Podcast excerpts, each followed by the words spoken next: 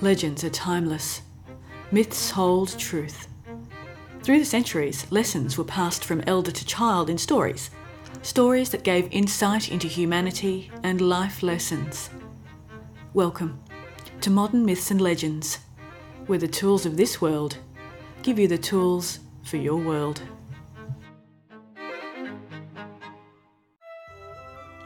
Karen worked on the seventh floor of a thirteen-storey building. Every day, she rode the elevator at least four times, on arrival, when leaving, and when going and coming back from lunch. Cities are strange places, places where you can be packed into an elevator with twice the recommended capacity, yet everyone present pretends that they're the only one in there. It's the same as the atmosphere on a crowded train, only with much less space.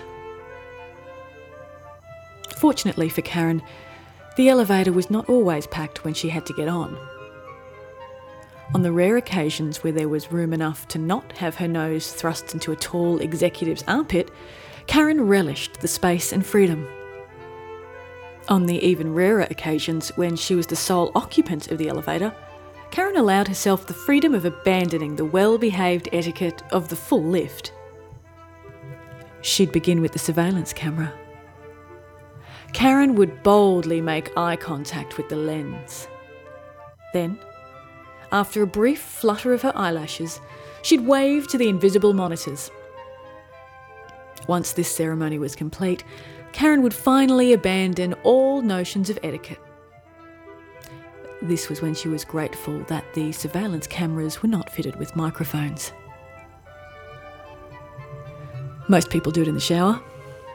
Not Karen. Even more people do it in their cars. Not Karen. A large number of people do it in church. That was definitely not Karen. Nope. Karen and her very special empty elevator ritual always preceded her most secret indulgence. Karen was a belter. She'd belt out tunes by everyone from Pavarotti to Beyoncé. Sometimes she'd even bust out the accompanying moves. Empty elevators were bliss.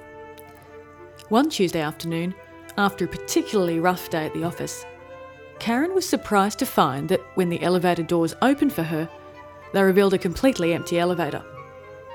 Karen raced in and repeatedly punched the door close button. She sped through her pre-belt ritual. If there was a day when she needed the soothing calm of a good song, it was today. It was partway through her second chorus of Bonnie Tyler's classic Total Eclipse of the Heart that the doors unexpectedly opened on the fourth floor. And waiting to board were at least ten executives. Karen was mortified. She was immediately silent. She dropped her gaze and swiftly moved to the rear of the elevator. The execs shuffled in as though nothing unusual had happened. Karen was the brightest shade of red, surrounded by people and silence. The elevator had nearly reached the ground floor when Karen heard a soft voice from the front of the lift sing, "Turn around, bright eyes." Karen and the entire elevator erupted into hysterical laughter. And the moral of the story? No one is ever truly invisible. Modern Myths and Legends is written, recorded and voiced by Suze Maurer in front of a live audience of domestic cats.